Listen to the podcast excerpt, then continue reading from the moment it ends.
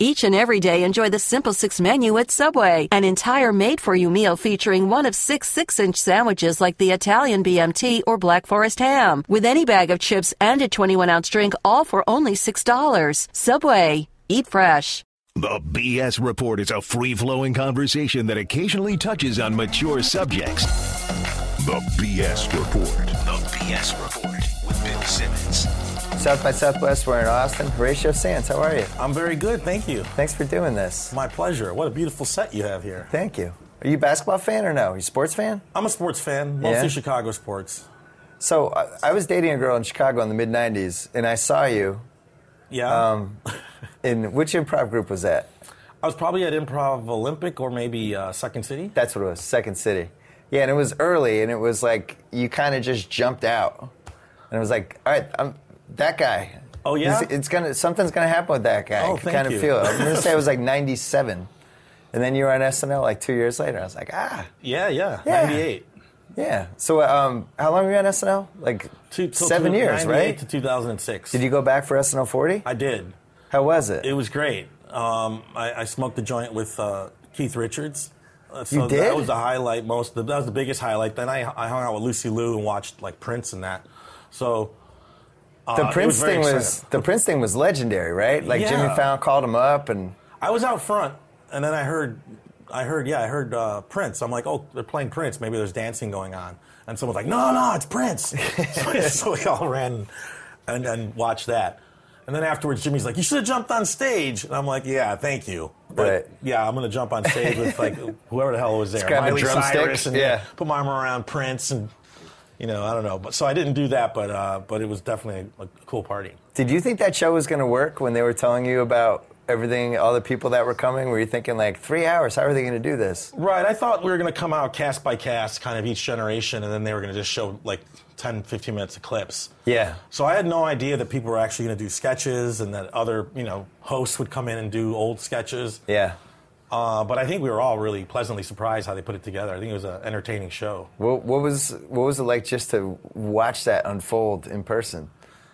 Uh, I mean, it's just it's that, that there's this excitement in that building, you know, Yeah. when you're going live, and uh, it just kind of just everything kind of feels like there's a little cloud over it, and you're in one one area, you know, and Steve Martin's doing something, and you're and you're just all I, w- I- most of them I, I wasn't on camera very much because I was backstage, Yeah, yeah, and I was hanging out with Daryl, you know, and Daryl because Daryl's still there, yeah. and so we hung out at his room because you could smoke in there. so um, everyone would come by. You know, Dan Aykroyd and Chappelle came in, uh, and I asked Chappelle if he wanted to smoke, and he's like, um, he's like, Nah, I'm drinking tonight. So he was drinking that Oh. Made a night. choice so, early. So yeah, he made his Yeah. choice early. Yeah. Everybody made their choices early. When uh, when you started on that show, how nervous were you at a scale of one to ten?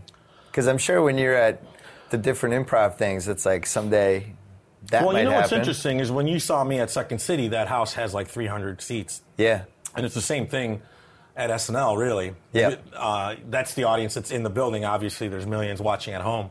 So there was something that kind of led to an ease at SNL that I had at Second City. Yeah. We're kind of just taking it to a different stage and literally kind of trying to get these people, to, the 300 people, to laugh so that it'll be on the air for the five, 10 million. right. Um, so yeah, but um, luckily for me, uh, da- David Spade told me he goes, um, "Are you nervous?" I'm like, "No." He's like, "Do you get excited?" I'm like, "Yeah, yeah, I'm excited now." but before I go on stage, I guess um, I can relax pretty good. Yeah. Uh, yeah, it's like a safe, a safe s- place, so I, I don't get that nervous if I'm doing something familiar. It seemed like you and Fallon kind of latched onto each other a little bit on the show with a whole bunch of different things. Was this something like you guys were hanging out off the, off, Yeah, well, we- off the, you know, off the set or whatever, and then it kind of would translate into the bits you came up with? We were hired at the same time, and then uh, we shared an office. Oh, So there's a lot of downtime, and especially because we both moved to New York, you know, at, at that time. So we basically had, you know, when you move to a place, you kind of hang out at work a lot, and um, and so we hung out together, and we didn't really know what we were doing. But in the meantime, let's go out have a drink, let's go out do this, let's go out do that, and we became quick friends. Um, and he's an Irishman. and he's an Irishman. He'll have a couple. He, yeah, he, he likes to have a few. Uh, now he has a couple kids now, so maybe Yeah. he slowed down a bit. But definitely when we were hanging, that was uh, pretty pretty intense. Yeah, yeah. yeah. Yeah. So like how like the the the webcam in college? How does that happen? Who comes up with that? What? How does that one unfold? That Jimmy, whole- Jimmy Gobe- comes What was up it? with Goby's room? Yeah, was called. It was Yeah. called Jarrett's room. Jarrett's room. Jarrett, um, Jimmy were plays Gobi. Jarrett, and I was Gobi. Yeah, yeah. So basically, I came in and I had like a pot joke, Right. Usually a song. I watched most of those when I was high, so I love those more than anything. Great. You can, great. it just really resonates in a different way when I yeah. always thought that. I always thought that there was a nice connection with people, and then uh, people offered me marijuana all the time. Yeah, well, that was an unexpected benefit, I'm sure, from being from yeah. having that character. But it wasn't really a benefit. I also won High Times Man of the Year what? because of Gobi. I mean, That's that's, a big amazing. honor. 2003 High Times Man of the Year, and I don't take that lightly. What is that banquet? What's that Uh, banquet like? The bank, it was a great banquet. They were handing out joints to everybody, and it was in New York City. And you're like, ah, why? How is this happening? But somehow it was all happening. Yeah. And uh, but What I didn't was- smoke at the time. I just drank, because when I drank and smoked at the same time, I was it was terrible. I would like hide underneath my table, Right. um, kitchen table. Uh, but when I but when uh, but so. I was there and I kind of took the I got the award, but it was really kind of a fake thing because I wasn't a, po- a stoner at all. What did the award look like? The award was a Is it like a shaped like a, marble. bomb? There was a yeah, exactly. There was a marble base that had Man of the Year on it. Yeah. Horatio Sands, and then on top there was a bong. That was you know. It would only be fastened to it. fitting. It. would only be fitting if it got accidentally broken after like three years. You know what the the bowl got broken, Yeah, of course it but they did. replaced that, so I still have it. Has who else were the High Times Men of the Year? Like was The what kind of nominees that year esteemed were company? big. I mean- who was it? Pauly Shore, me, and Chappelle.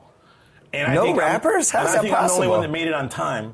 Oh, so you, So they that's gave why it I to won. you. Yeah, yeah, Kind of ironic considering what what uh, what the award was. yeah. That some people I mean, might have there gotten was- derailed. I mean, yeah, exactly. And uh, you know, years later though, I, I have, I guess I felt guilty that I got that award, so I've been trying to kind of smoke and see what that's like, Right. um, for Belatedly. medicinal reasons. Yeah, belatedly. yeah, yeah. I'm a card-carrying, uh, you know, patient. You live in California? Yes, It's joint pain. It's easy to get it in California. Um, sometimes my hair hurts if I wear a hat too long, right. so I take, I smoke weed for that. Anxiety maybe? There's uh, my underneath my, my Rolex, it gets sweaty and I freak out, so I, I'll, have a, I'll have an indica for that. And so yeah, I mean it's a very nice thing, and I'm, I'm uh, you know I'm very happy with it. Were you did you ever at any point when you were doing all that stuff with Fallon think he was gonna go on and host the Tonight Show? Was that I- ever in your well, head? Jimmy's so talented. Like the thing with Jimmy is that he was like a sponge. Uh, I truly didn't think he was his comedy was that good when he started, but he picked up from everyone, including me. Yeah. and uh, and I just saw he had this this confidence and this energy. He was like like a like a Mickey Mouse kid. You Yeah. know, he knew how to dance. He could sing. I mean, he all he had all these impressions. So I just said I, I just figured when he's gonna when he gets like his comedy brain beefed up. You know, I I figured he's going to be a movie star actually. Yeah. Because it started happening pretty fast for him. Yeah. But uh, but the Tonight Show, no, I, I I didn't see it. But obviously, it's an awesome fit for him. Yeah, it seemed like he was gonna head toward that same strategy that happens with a lot of SNL stars where they do the show and it Yeah. becomes a breeding ground to And just start hopefully making it's a Sandler comedies. thing, yeah. yeah, yeah, yeah. Yeah, you were the first generation after that Sandler cast, which was really the cast that everybody used it as a stepping stone to do other stuff. And then you always hear about like the people that came after that it was like, oh, they did the show and they but all the stuff's getting offered to them right away. Like could you see that happening when you were when you were there? Bad Uh, scripts, all that kind of like Yeah. all the ways it could go wrong potentially. Um, yeah, exactly, exactly. Because you're um, you're hyper aware that you should be doing something. Yeah. And I think the, the curse of that show is that you can't really enjoy it uh, as much as you should because you're you're just always constantly worried and, and like trying to figure stuff out. Not getting airtime. Exactly. I'm That's not the on most tonight's important show. Thing. Yeah, Yeah. I have to at least write something so that I could at least have a lottery ticket to this show. Yeah. Because if you don't write, you're just done. Right. And so, so for Jimmy, I, I just, you know, that movie he did didn't work out, and um, I don't know how much he really wanted to be a movie star. And uh, when this happened, he was working with Lauren, so it was a perfect fit. And um, you know, I mean, it just fits perfectly. He's the only one who can do anybody, you know, impersonate Yeah. anyone, and, uh, and he's just very likable. Your cast wasn't that big, especially when you joined. And I always think the cast should be smaller. And I actually I did a podcast in Lauren's office like in November, and was and it was the one thing I forgot to ask him about. And then we start, talked about it after we finished taping because I was basically like, I think it's like a basketball team. You you want to build around that. You have like your nine man rotation. You have your tall white guy. Right. Well, true. You have they have different sizes. So more like a hockey team. Well, but sometimes the show will have 16 people on it, and it's, it's just there's Yeah. not enough space to get everyone in, and then it's like, but he actually said he thought it was more like a baseball team, which I thought was really interesting. And he's like, you have different people, like you have pitchers, and you have third your third baseman. I'm trying to do a Lauren impersonation, but the way he explained Mm-hmm. and it actually ratio made, is like a slugger that you put in the ninth, Right. and uh, he hits the grand slam. and he tries to go deep, He strikes out a lot, but he actually but you know he goes for it. you you you had a good relationship with Lauren, right? I or did. Spotty. I'm spying. You're yeah. hesitating. I'm hesitating because everyone has a, a, a, a- a very fatherly, not enough love, fatherly relationship with him. You're trying to constantly win his affection. Win his affection, and not just like, hey, Lauren, I like you, you like me. It's more like, I want to make that guy laugh. And, Yeah. then, and then after that, you know, to be in his good graces is, is certainly a lot better than to not be. You know, so if you let him in to your process, he feels like, oh, cool. Like, he, it, it's a little thing. Like, like if you make him feel part of it, you know, because he he basically wanted me to do the the Christmas sketch again, the Christmas song, because his dentist really liked it. So he goes, my dentist really likes it, so let's do it again. And so I would always ask him like. Well, you know, the idea is that we're all in Christmas sweaters, and it's kind of like from the '60s, or Yeah. like an Andy Williams Christmas thing, but just gone Gone bonkers. bonkers. Yeah. And so then he would pick the outfits. You know, he would like go, it should be a sweater this time, or it should be velvet red jackets this time, you know. So that was a really cool, that was how like the most we collaborated because everything else was through writers. I love the Christmas song. Thank I you. felt like it had a chance to really become like a real Christmas song that would move into the short list of It's you not know all too the late. different ones. They did like you know like White Christmas and all, all that well, stuff. it was like used in, uh, in an Acura commercial this year. So you heard it a lot probably during football. yeah. And uh, I didn't see much of that. Hmm. But uh, So when the SNL they did they redid the paperback last year, Mm-hmm. Jim Miller's thing, and it, a lot of it was updated from the last ten years. I thought you were one of the most interesting interviews. Like a, a lot of the people hold back, but you were really candid about stuff you liked and didn't like. Like, did you were you worried about being candid? Yeah, uh, but but the way I saw it is like uh, it, this book comes out, and the first book came out, and they basically were just wanting to find like you know juicy bits, and, Right. Like who did you hate, and like who was Yeah, that? yeah, Uh, and so you know to, to to give them what they wanted, you know, I kind of like uh, you know I mentioned the guy, and so then the last time I had a you know the next time they called, I wasn't working for the show anymore, and I'd had like I'd had enough time where I wasn't worried about hurting Lauren's feelings or hurting anyone's feelings really. But I am fair about the show. I'm not like Yeah, I'm I not thought you were bitter fair. at all. I love the show and I love watching it and I love being there. But I just I just thought that there were some things that they could have done differently uh, politically at the time, and I Right. blamed one of the writers. Right. So did you regret that after the fact or No, no. I mean, I still think it's. I mean, the guy's the guy's uh, a genius, but his p- politics are kind of, and they're not with the show. But since he's such an an, uh, an honored writer, that, you You're know, talking they- about Jim Downey. Jim Downey. Yeah. yeah. And I don't really know Jim Downey, uh, but I know that I've worked with him, and I just didn't like you know that the show. Like for instance, when Pelosi took over, um, the sketch that we did that week was Pelosi, because she's from San Francisco. She was wearing a S and M outfit. And I was like, "What? right. That's the, what you get out of that story? Yeah. Uh, is that everyone in San Francisco is so weird that they that they're wearing leather and whipping each other? Right. And it was that kind of like conservative bull that that I was against, and I figured, what the hell? Let's put it in print. Um, you know, I'm not I'm not afraid of. I wasn't afraid of people being upset because, you know, it's the truth, do you and care? I felt it. Yeah. Yeah. Exactly. It, it is crazy how much the show can affect the political destinies of certain people. Like, I really feel like SNL, in a big part, ruined Sarah Palin. I think it really hurt George Bush.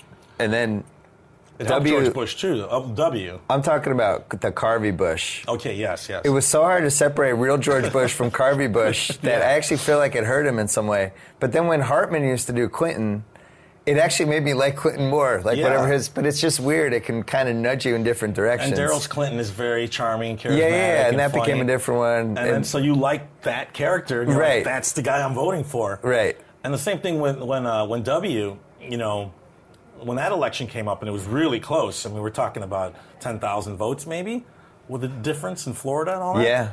So if you're thinking that if people are on the fence and they watch SNL and they see Will Ferrell being W and having a beer and being a bro, yeah, I think that maybe pushes it over. We're talking about 10 million people that are watching that.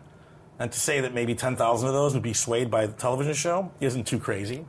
the show exaggerates whatever weird traits you might have, good and bad.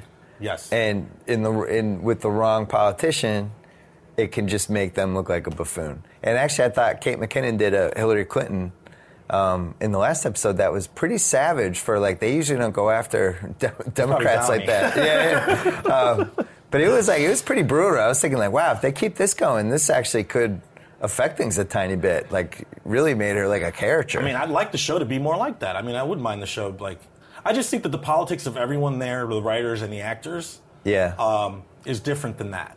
And so I think that in the spirit of the show as it was when it started, it should be a little anti establishment, a little less conservative. Right. So I think that the message of the show has become less about, you know, these these leftist politics and more just about being popular. But it's like anything else, right? When you become part of the establishment, it's tough to position yourself as anti-establishment. I think to some degree, and I think that's part Well, of the you know, issue. fish can do it. Who can? Fish. Bands like Fish, Yeah. you know, they, they do their thing and they say their thing. And, you know, um, I think SNL would still be, is still where it's going to be no matter what they do.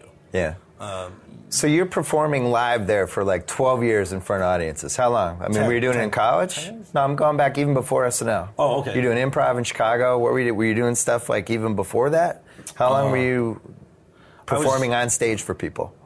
I, I started when I was, I took started taking classes when I was 21. Okay. And then I got in a touring company when I was 22. And so I was performing for six years before I got in SNL. And then you were on SNL for like eight. Eight. So it's 14 years of performing in front of audiences, and then all of a sudden you're off SNL, you're not doing it anymore. Was it just weird to all of a sudden you're not getting that adrenaline? Yeah, totally weird. Yeah, and then I, I was go- I'd gone through a breakup. Yeah. And I had an operation. What was the uh, f- operation? For sleep apnea. oh, okay. Because I was like, Yeah. in the middle of the night, I'd stop breathing. I'd wake up, like, you know. Yeah. Insane. I think it's what killed uh, that football player, White, that big Packers football player. Oh, Reggie White. Reggie White. Yeah, Yeah, yeah. He had sleep Yeah. apnea and died like that. Wow.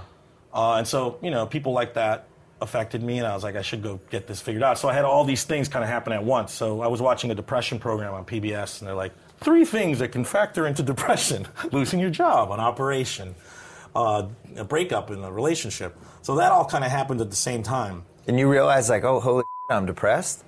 Well, I always knew I was depressed, but this, Yeah. but then it really hit hard. Like, Yeah. because then it's like then because you're uncertain about all these things at once, and then you come to California and you're like, okay, you know, people are pitching shows and you're pitching ideas, but when you're working with these people at SNL and then you go to LA and work with these other people, Not as it's just a talented. way different, Yeah. way different situation, you know, and so it feels like, um, you know, I don't want to be an ass to these people, but I also I'm just not digging it. Well, you were playing like on a 60 win NBA team, and now it's like, hey, come run with us. We play, pick, and you're probably like, Yeah. Yeah. So, but basically, what I ended up doing was just kind of avoiding anything. so you just checked out. I kind of checked out because I was drinking a lot, and I was like, I just I needed time to to, get, to stay away.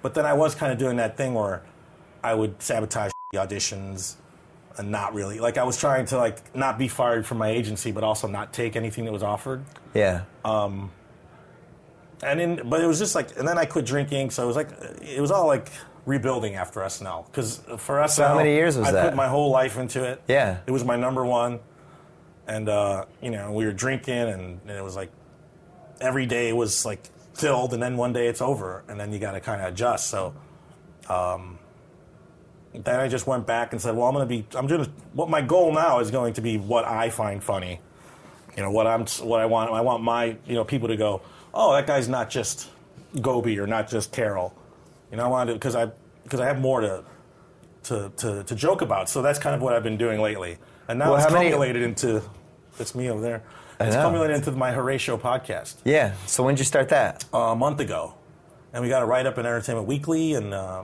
and Seth was nice enough to have me on and talk about it. So we got we got a nice chunk of listeners, and um, and it's all my friends in LA, comedians come in. We do sketches, we do songs, we do. Oh, phone so it's not calls. just traditional podcasts. You're actually like trying to do stuff. yeah, we're do- yeah. Not like this lazy one where I just sit you in a chair and we stare at each other. No, this is Yeah, you actually not put like thought this. into yours. Well, mine, uh, my studio's in the basement, so I, I roll out of bed and I go downstairs and then we start recording. And so we record a bunch of, we record probably like four or five hours a show. Really? And then he edits it down. And So- who, who is this attached to? Is this uh, totally on your own, or are you it's attached with to? Earwolf. Earwolf's distributing Smart. it. Okay. And my friend Chad Kruger is the guy who does everything else. I speak and bring friends in. So it's going to be like one hour a week. Like what's your It's goal? 40, 40, about 40 to 45 minutes a week. And you're just cramming it in. You have guests. Yeah, and then so we're Sketches. gonna go. We're, I'm doing a show tonight here, and we're gonna, you know, maybe uh, re- record people tomorrow in a hotel as they're coming out, because all we really need is like just little bits and pieces. It's like a lot like um, like that NPR show, the, Yeah, yeah. the one they edit. Right. Yeah. So th- this. So right now how we're long kind did- of avoiding a format, and I think it's kind of working. So how long did it take? Like it sounds like you went through some stuff after you left SNL. How many years was that? Like where you were just trying to rebuild your life, get it back together. Like five years. Yeah. Yeah. Like I. What was the tipping point? Um, or what, what was the tipping all point that, the other all way? that happening, and I was just really unhealthy, and that's so like, and then it became, well, are you just, are you just not auditioning for stuff because you just rather be in bed? Yeah. right. So then it became, I better just fix myself up before I die. Because But when did you start feeling good again? well, pre like the two years after I quit drinking, I was I was much better. Yeah. Because then the, the two years of worrying about not drinking, kind of things get easier and easier. Um, and so those five years were great because that's all I all I had to work on really was getting better. So I didn't give myself any like you need to be on TV, you need to have a show. It was just no, just get better, uh, lose the weight Right. because I, had- I was about to get diabetes. I had high blood pressure, and you know I just I saw this I saw it coming. You know, the the fat guy. Well, and, that, and there that is like a weird legacy with that show to some degree, where like the either the heavyset guy or the straight out fat guy, and he's life of the party guy, and it, and then And he dies. Yeah. Well, and then then sta- and then he starts living Yeah. twenty four seven, going crazy, and I, yeah, and I think a lot of that is uh, is just pressure that you put on yourself to be funny, yeah. and just uh, like I, I don't really, I'm not that funny off camera really. Um, I mean, I am with friends, but I'm not constantly trying to make everyone laugh, Right. and that's those, that's what kind of guy Farley was, and it, you know, you He could was tell life that. of the party all the time. Funny. always, Yeah. You'd make one person laugh. You'd like do a pratfall for one person, you know. You must have known him in Chicago, right? Oh. I knew him briefly because his brother toured with me at Second City. Yeah, His- okay. His brother Johnny. Uh, so and you I caught met him near the tail end then. Yeah. Yeah. Yeah. And uh, Were you on the show when he hosted, or you- were you not there No, yet? that was like the year before. I got yeah, I I think that was '97. Yeah. Well, that the podcast sounds fun. I look. For, I'm gonna check it out. I look forward to Yeah, you it. definitely should. It's hooray show. Okay. Find it on iTunes, Find on iTunes. YouTube. you uh, just yeah, just I don't know if YouTube maybe. All right. Good luck with that. Good luck with that. I think that it's, it sounds really cool. Thank you, man. I had a All very right, man. pleasant time. All right. Um, Horatio Sands, South by Southwest. We'll be back with more after this. so I get the sign off. Whoa, Thank you for downloading the BS Report with Bill Simmons. too much fun. Check out more podcasts at the iTunes Music Store or at Podcenter at E ESPNRadio.com. Peace out. Gotta say, Gola, great call on grabbing Subway for lunch and getting guacamole on our subs. Told you this new guac really amps up the flavor. Yep, something adding up. Things can be great. Guacamole on your sub, a new co-host to replace you. What was that? Oh, no, nothing. Subway now has deliciously rich new guacamole made from ripe Hass avocados with just a hint of garlic, onion, and jalapeno. Discover how new guacamole turns up the flavor on any of your freshly made favorites. Subway, eat fresh.